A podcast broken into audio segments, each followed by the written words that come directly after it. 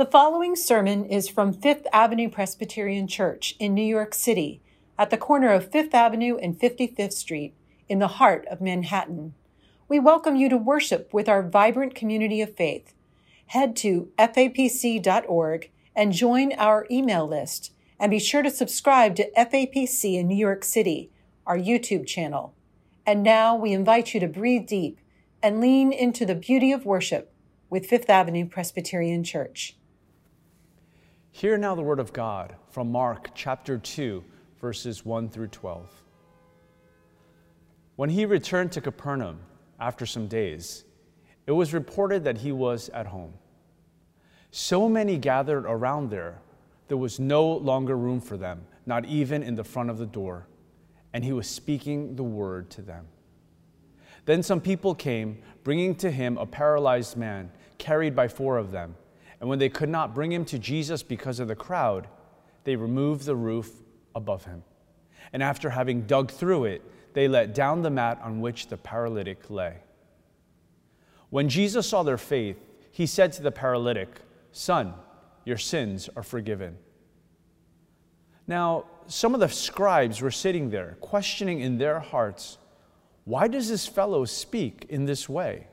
It is blasphemy. Who can forgive sins but God alone? At once, Jesus perceived in his spirit that they were discussing these questions among themselves, and he said to them, Why do you raise such questions in your hearts?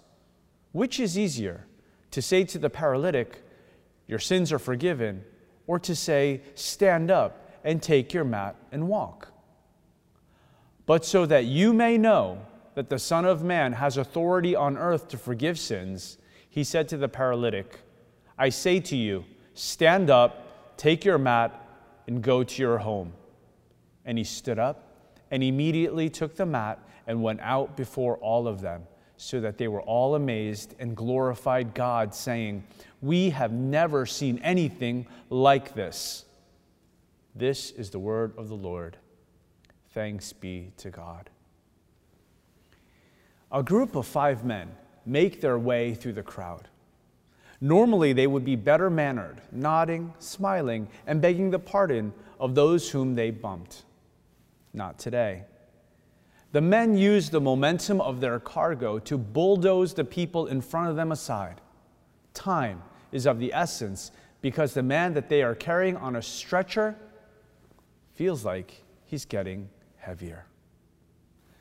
This trip feels longer than the one they make daily when they drop off their paralyzed friend at the corner of a busy street so he can collect alms from kind passers by. At the end of the day, they bring him home. They've taken that route many times, but now the destination is different. They're headed to the rooftop. Not to join a soiree, but the opposite because no one is there.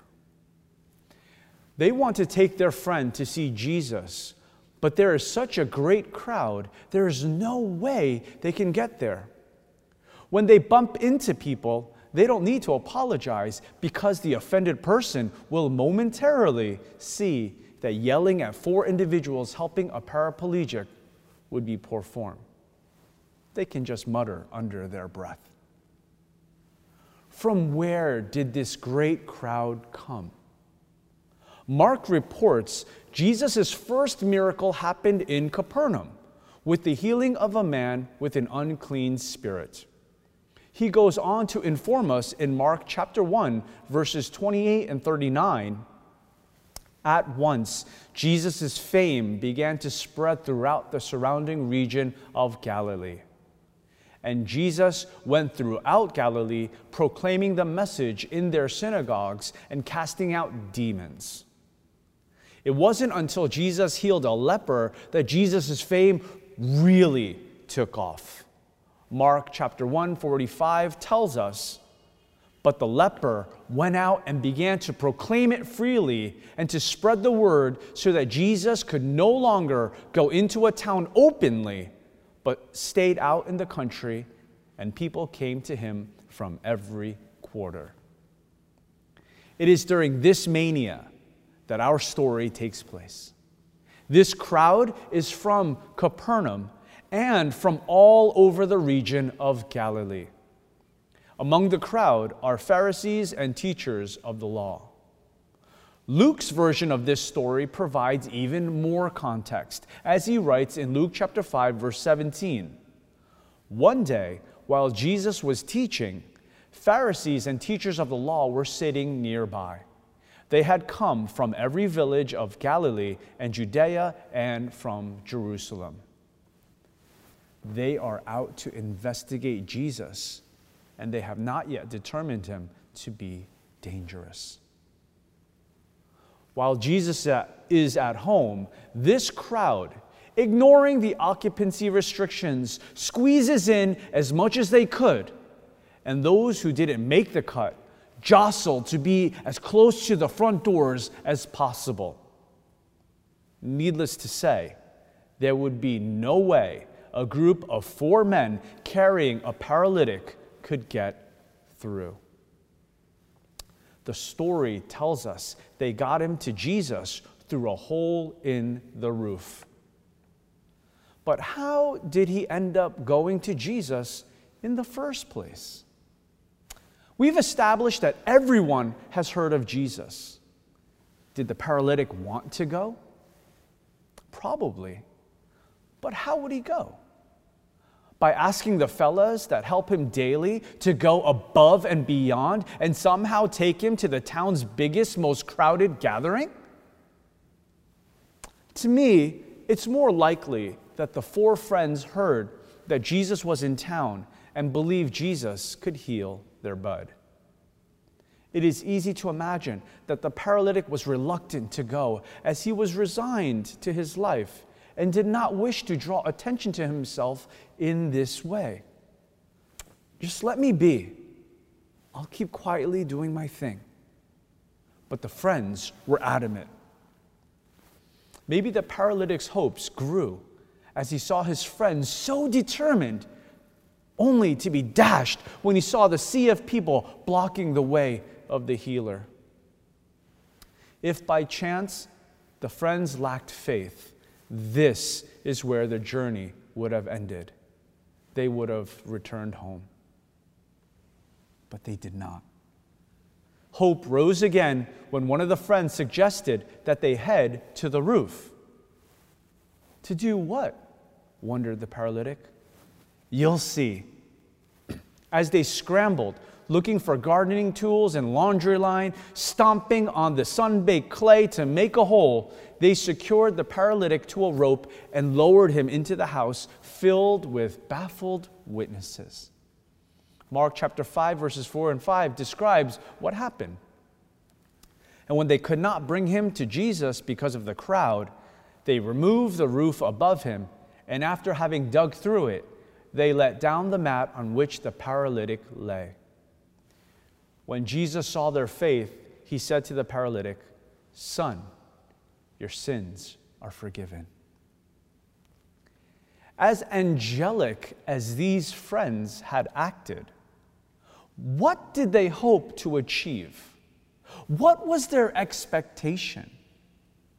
They expected Jesus to heal their friend, to make him walk. This is reasonable because before this gathering, Mark reported that Jesus had been going all over the region healing people. Their reasonable expectation is precisely what makes Jesus' response that much more surprising. Instead of saying, Stand up, take your mat, and go home, Jesus says, Son, your sins are forgiven. Instead of producing joy at the hearing of the good news, the proclamation offends and confuses. Mark chapter 2, verses 6 and 7 captures the sentiment. Now, some of the scribes were sitting there, questioning in their hearts, Why does this fellow speak this way? It is blasphemy. Who can forgive but God alone? For the scribes and Pharisees, the business of forgiveness belongs to God and to the leaders of the temple. To them, Jesus is neither God nor is he one of them. That Jesus purveys forgiveness encroaches on their exclusive rights to this product and thereby threatens their established economy. Jesus is getting dangerous. But this does not surprise Jesus. Mark chapter 2, 8 and 9. At once, Jesus perceived in his spirit that they were discussing these questions among themselves. He said to them, Why do you raise such questions in your hearts? Which is easier, to say to the paralytic, Your sins are forgiven, or say, Stand up, take your mat, and walk? Although we can make the argument, given that only God can forgive, to say your sins are forgiven is blasphemy. Blasphemy is a crime punishable by death. So maybe it is not so easy to say. But the pervasive sentiment is that it is easier to say, You are forgiven, than say, Stand up. Because if the paralytic can't stand up, someone's going to have egg on their face. Whereas if you say, You are forgiven, and somehow fade the death penalty, no one can really say, There is visible proof that the individual has or has not been forgiven. The assumption Jesus is working with is that it is easier to say, Your sins are forgiven. That makes saying, Stand up and take your mat and walk harder to say. But Jesus goes and says it. Mark chapter 2, verses 10 through 11 explains, But so that you may know that the Son of Man has authority on earth to forgive sins, he said to the paralytic, I say to you, stand up, take your mat, and go to your home.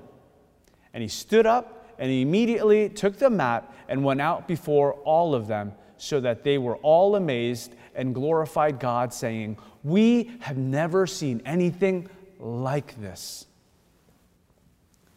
Jesus' strategy is to demonstrate to the crowd that if he can do the harder thing, then they can rest assured that he can surely do the easier thing. Dad, can, can you juggle two balls? Juggle two balls? Here, give me, give me three of them.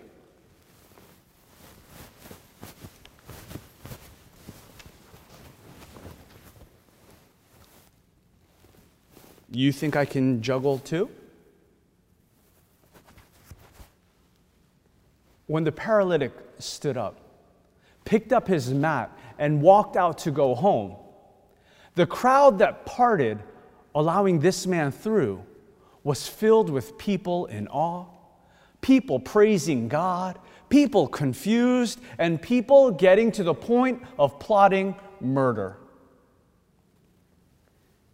using the literary technique called intercalation, similar to the way he used it in chapter 5's healing of Jairus' 12 year old daughter and the woman who had been hemorrhaging for 12 years. Mark allows us to experience two different situations simultaneously. What kind of relationship did the four friends have with the paralytic? Did they grow up with him? Did they witness the tragedy that took away the use of his legs? Were they the cause and forever trapped by guilt and shame? Did they always know him as a paraplegic and struck up a friendship due to his alluring personality and humor? Mark is silent about the context of their relationship. What Mark does tell us is that the friends had faith in Jesus. We know this because he tells us Jesus saw their faith. To be sure, The word in Greek is plural. Jesus did not see his faith, he saw their faith. This necessitates that the faith this necessitates the faith of two or more individuals. This implies that the paralytic's personal faith alone is not the focus. The plural group could include the paralytic and one other friend, but it also leaves the space for the paralytic to not have any faith and only the friends having it. It is the faith of the friends that Jesus sees and moves him to respond. What a powerful space that is created. Often, in Protestant Christian life, personal faith in Christ is emphasized, and rightly so. However, it might be overemphasized to the point that everything hinges on me and my faith. Today's story reminds us that there are times and seasons when we lack the faith, ability, and resources to believe, when we are seemingly blocked from access to Christ. In such times, the faith of others serves as a way to bring us to the presence of Jesus when we can't make it ourselves.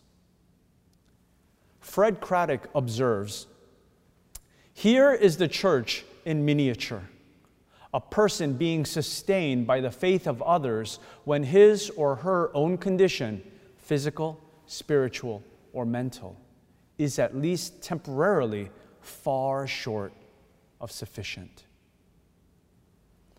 Don't we need to hear that? Having gone through the isolation caused by the pandemic, navigating through the post vaccination guidance have left many in a place where they may lack faith. This story provides the invitation and validation for us to focus on faith in Jesus and offer the, to sustain those who are lacking. Fifth Avenue Presbyterian Church exists to be the light.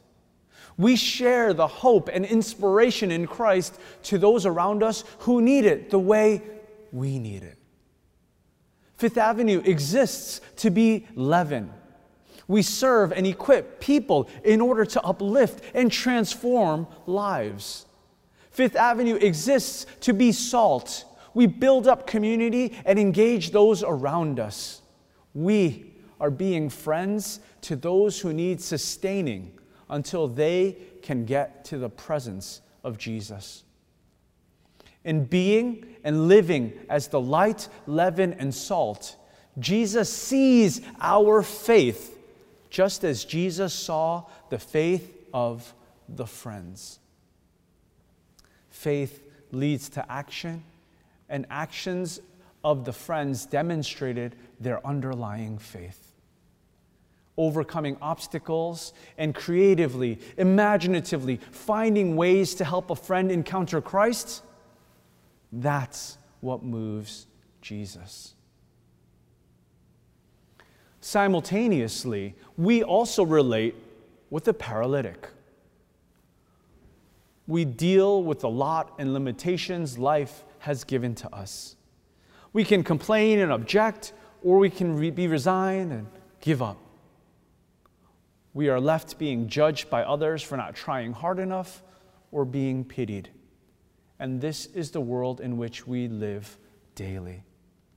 People passing us by, judging, ignoring, or pitying us.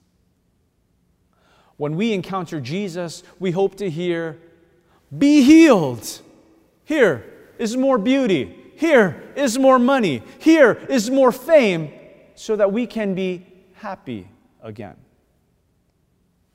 But he doesn't say that to us. Instead, Jesus says, You are forgiven.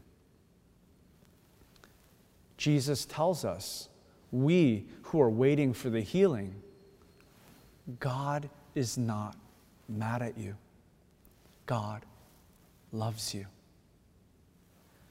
Determined to make clear the message of forgiveness and his efficacy, Mark chapter 2, verse 10 captures Jesus' emphatic quote But so that you may know that the Son of Man has authority on earth to forgive sins. The incarnate God in Jesus Christ demonstrates the importance of the physical and spiritual by healing both body and soul. The healing takes place when the paralytic obeys Jesus' command to stand up, take your mat, and go to your home. I find it interesting that Jesus instructs the healed man to go home. I would have expected Jesus to say, Stand up, leave your mat, and follow me. Why go home instead of following Jesus? I imagine it has to do with the fact that for many, home is a place that needs forgiveness. Where else do we experience such hurt that lasts for so long? To a man who has experienced the fullness of healing and forgiveness, Jesus directs him to take the mat that he no longer needs and bring it home with him. Perhaps the mat will help him remember where he once was so that he can move forward into a new future with new possibilities. The healed man who has been forgiven is free to forgive his family members just as he experienced it. You know, family members who might not let things of the past go, family members who might not ever let you grow up and change, who forever infantilize you. Forgiveness is now an option.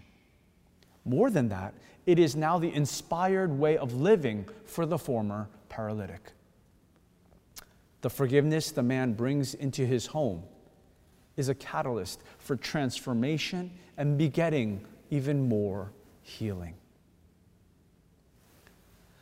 During officer training a couple weeks ago, as an icebreaker, everyone was instructed to say one word that summed up their relationship and experience with or what they loved about Fifth Avenue.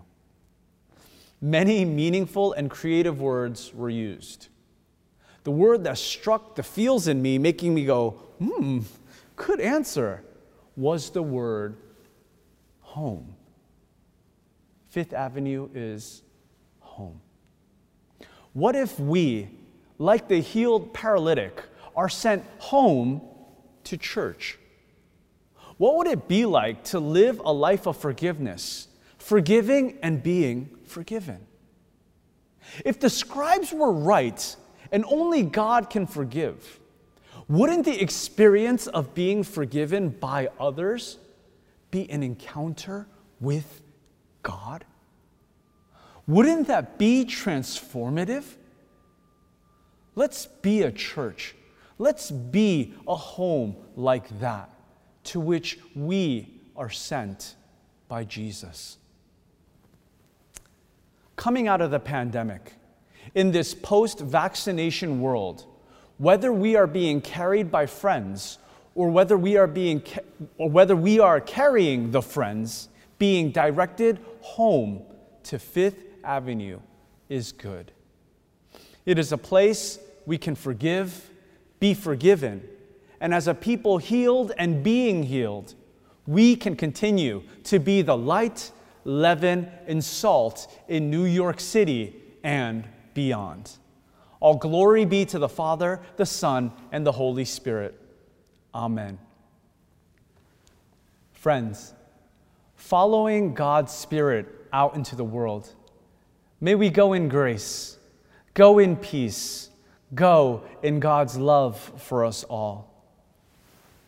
May the God of glory, the Lord of life, and the Spirit of truth be with you all Amen.